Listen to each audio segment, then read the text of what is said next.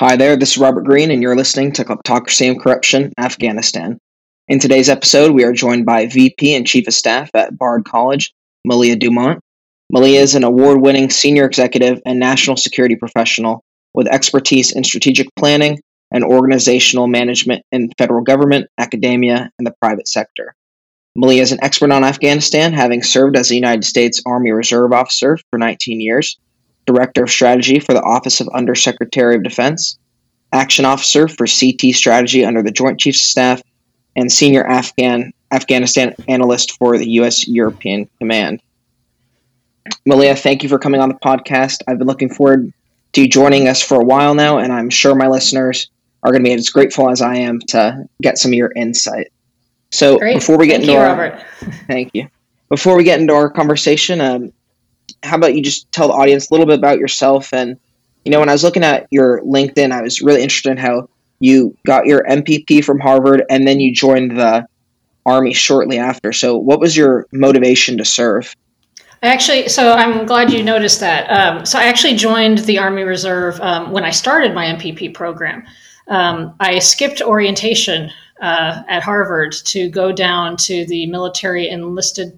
What's it called? The MEPS. I don't.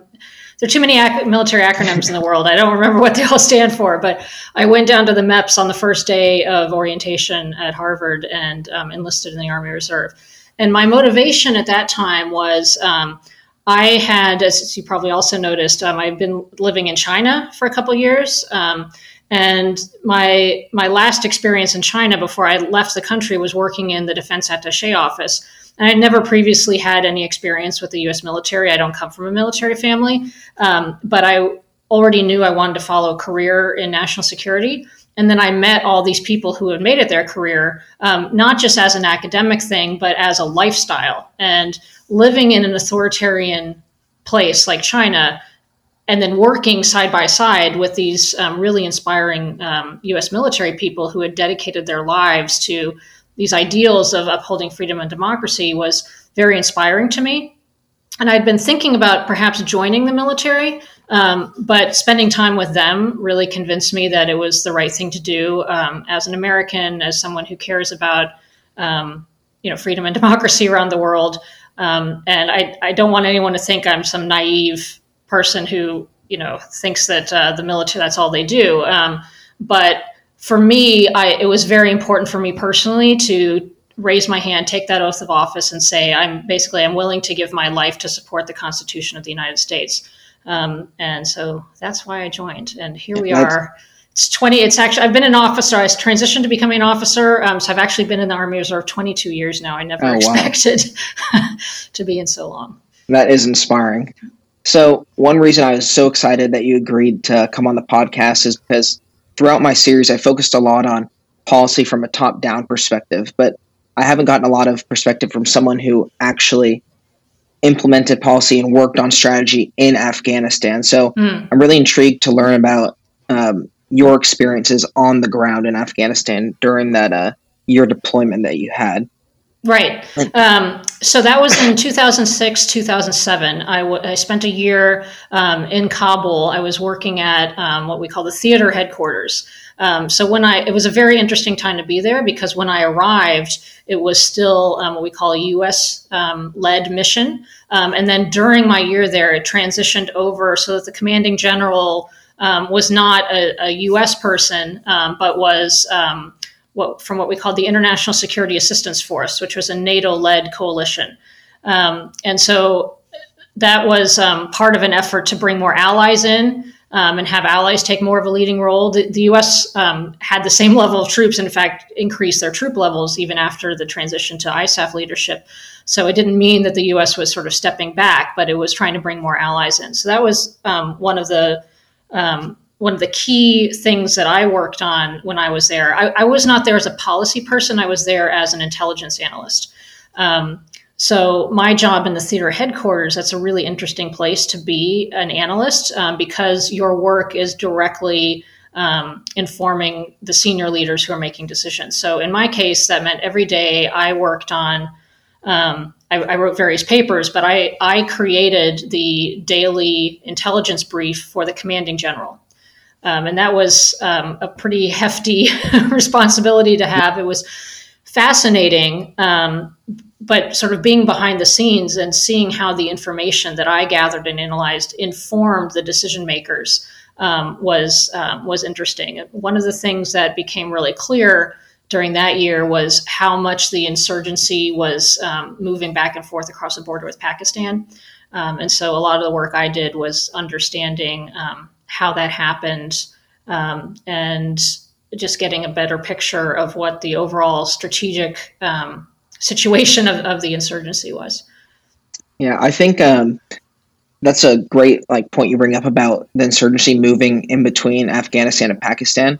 So I feel like a lot of people, when they're looking at this conflict, they kind of have tunnel vision and don't realize that it wasn't just focused like say in one place in Afghanistan, but it was spreading throughout the region. And you have to give the U.S. military and government a little bit of leeway in saying that it, you know, it was a really difficult, difficult thing to right. tackle, and you having to do those every single day, and then the uh, leadership having to digest that.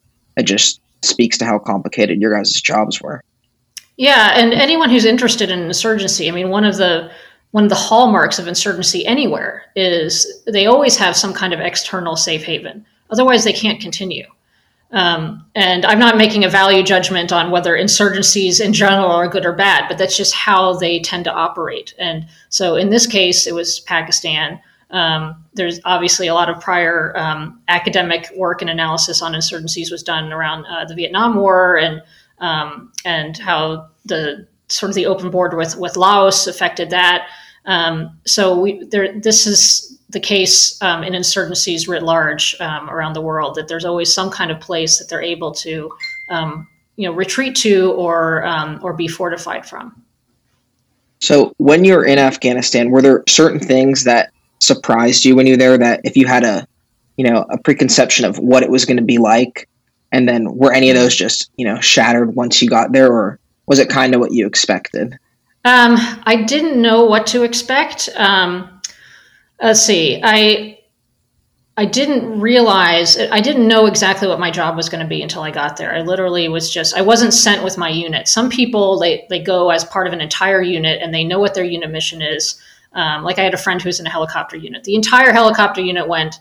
They knew what their job was. They knew that where they were going to be serving. I went as an individual, um, and so all I knew was that I was going somewhere in Kabul, and I didn't know where that was going to be or what the exact job was until I got there, um, which was a little bit nerve wracking. It's like get on this plane to the war zone, and then you know you'll figure it out.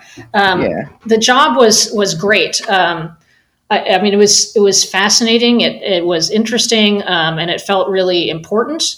Um, I guess what surprised me, especially at the beginning, was I didn't know I was going to be living right in the middle of Kabul, um, and this is a a, a busy, dynamic, um, you know, noisy, crowded city, and um, at least at that point, I don't know about right now, but there wasn't enough housing for all of us who worked at the base where I worked, there wasn't enough housing there for us to live there.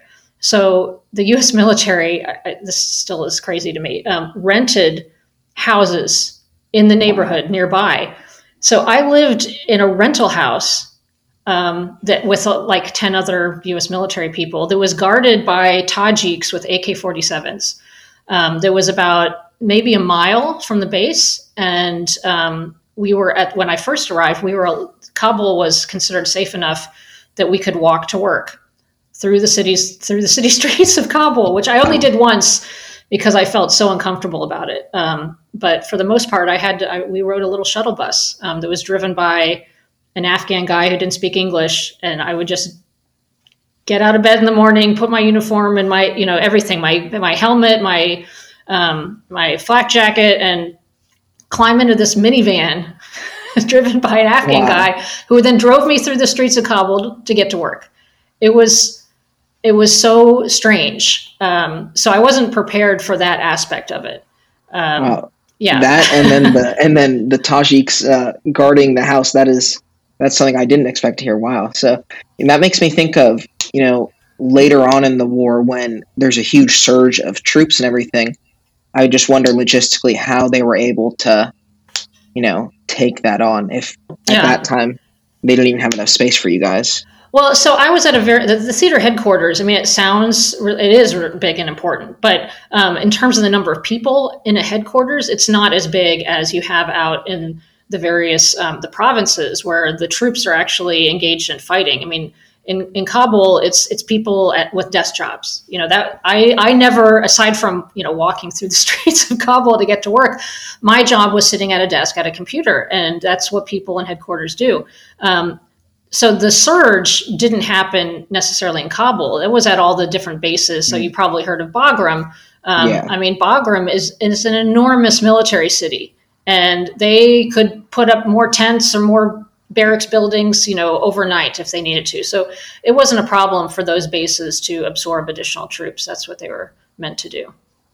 So um, going back to working with, you know, commanders that are from NATO did that um, influence at all your your the change in your career path then when you worked in the European Command at all from you know having that experience with people already who were oh, yeah. part of Allied forces? Well, I wouldn't have had that job if I hadn't been in Afghanistan. Um, so all the work I did in Afghanistan, um, you know, I was writing this big brief every day in all kinds of papers, and my name was on it, and so it would go out around the entire U.S. intelligence community um, and so people started to know who I was, which I didn't realize until um, they sent me to a conference halfway through my time in Afghanistan. It was very weird. I had to fly to Charlottesville, Virginia to present a, um, uh, a briefing about Afghanistan to um, a bunch of uh, a bunch of U.S. military who were about to deploy. It was part of like their preparation. So I, I, flew in there, and while I was there, someone who was already working at the U.S. European Command came up to me. It was like, "Hey, we really like your work. We'd like you to come work with us." So, the, um, so technically, I was assigned once I left Afghanistan. Um, I changed my reserve affiliation, and I became assigned to the U.S. European Command, even though I never physically went there. It was just um, sort of a bureaucratic thing I had to do in order to work um, at the NATO base um, because the U.S. European Command um, they just maintained the paperwork and sort of the the administrative uh, control over the U.S. soldiers who are at the NATO base. So I never went there, but I went to NATO um, and I lived in Brussels, uh, not in Brussels, but um, in a town near Brussels um, for a year, and um, there there was and I worked in a U.S. specific organization that was providing U.S. intelligence to the commanding general of NATO, who is a, a U.S. person. Now, he also had a NATO intelligence group, which had U.S. soldiers in it, but it was like a NATO group. And there are different kinds of intelligence that you can see depending on where you're sitting. So the U.S. group was providing him certain things, and then the NATO group was providing him certain things. And um, I mean, they, it's not that they contradicted each other; it's just you know slightly different sources. And um, so that's what I was working on um, in Afghanistan. And certainly, um, you know, the fact that I had just got out of Afghanistan was really helpful. I was basically doing the same kind of work, exactly the same kind of work as I'd done in Afghanistan. It was just the commanding general I was working for was in Belgium instead of uh, in theater. Very interesting. So, um, part of many of the people that are going to be part of my audience are people like myself who are students and are maybe trying to pursue careers in intelligence or national security. So, what were some of the most important skills that you felt really helped you in those two roles that you had with intelligence? So that's um, that's a very important question, and it's actually a pretty easy one to answer. And people think that this is oversimplified, but it's absolutely true. You have to know how to write well. That's the bottom line. You have to know how to write well. Um, there's there's no way I would have been asked to go to NATO, um, and then the jobs I had after that. It's like people most of the jobs I've had in the 10 years, the past 10 years, are people saw my work and then invited me to come work for them. Um, and that all comes back to um, literally my undergraduate experience here at Bard College. I didn't learn how to write in high school. Um, I learned how to write here in college. And um, I never expected all the various ways it would serve me. But when you're um, informing senior leaders about really, you know, hugely consequential decisions and um, situations. You have to be clear, concise, um, be able to um, convey subtleties and complexities. And um, the vast majority of my job was, was I had to do that through writing, and I spent that, that's what I was doing in my computer all day, all night, sometimes on night shift. I was reading reports and then I was um, figuring out how to um, how to uh, you know convey the the gist of what was in them or or the overall situation that they they portrayed. Um, and most of that's through writing. Some of it was through um, you know orally delivered briefings.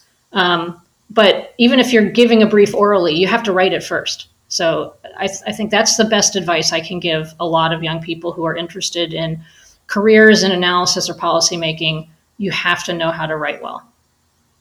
Yeah, I think any of my professors that are going to listen to this episode are going to be very happy to hear that because, um, you know, that's even something when I've been doing graduate applications and sending and writing samples. And like you're saying, that has been the t- number one thing people are looking for that ability mm-hmm. to convey information. Yeah. And I'll just say it's, it's, um, so I learned a certain kind of writing at the undergraduate level, like longer research papers, and that's very helpful. Um, what I learned in graduate school is a different kind of writing, and that's more policy focused writing, where you rarely have the opportunity to, for more than two pages. Like, you know, when I was working in the Pentagon, um, uh, I remember one time I got an assignment um, from my boss. She's like, "We have to." Um, the the new national security strategy was about to come out.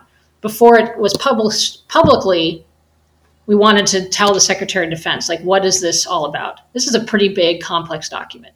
She says, you need to write a one page summary of what this national security strategy conveys. Um, and that sounds crazy. You're like, how could you possibly get across the important things? But um, but you can if if you have the right analytical mindset and you know how to write concisely. And so I didn't have to like go through the list of what what is everything that's mentioned in this national security strategy the gist of it was this this document attempts to help America maintain its leadership position in the world. You know, that was that was the main point of the whole thing. And then, you know, there are certain sub themes to that. But um, we you're writing concisely for a policy audience forces you to step back a little bit and look at the bigger picture of what you know what's actually happening and not just you know list. I, I, know there's often a temptation in research papers like i gotta get to 20 pages on yeah, this you know i'm gonna information in. yeah and and in policy and intelligence it's often the opposite. It's um, you have to fit this in um, two pages or less. Very interesting. So um, could you tell me a little bit about the regional interagency coordination group when i was like looking at that that was something that you know really struck me kind of because I've heard so much about interagency communication, you know, mm-hmm. being very difficult and plagued with disconnects. So if you could just tell me a little bit about your experience with that. Yeah. So that, um, there, there are many, many different interagency groups. That one sounds like it's like sort of big and comprehensive and covers the waterfront, but that actually had a specific mission that was related to counterterrorism.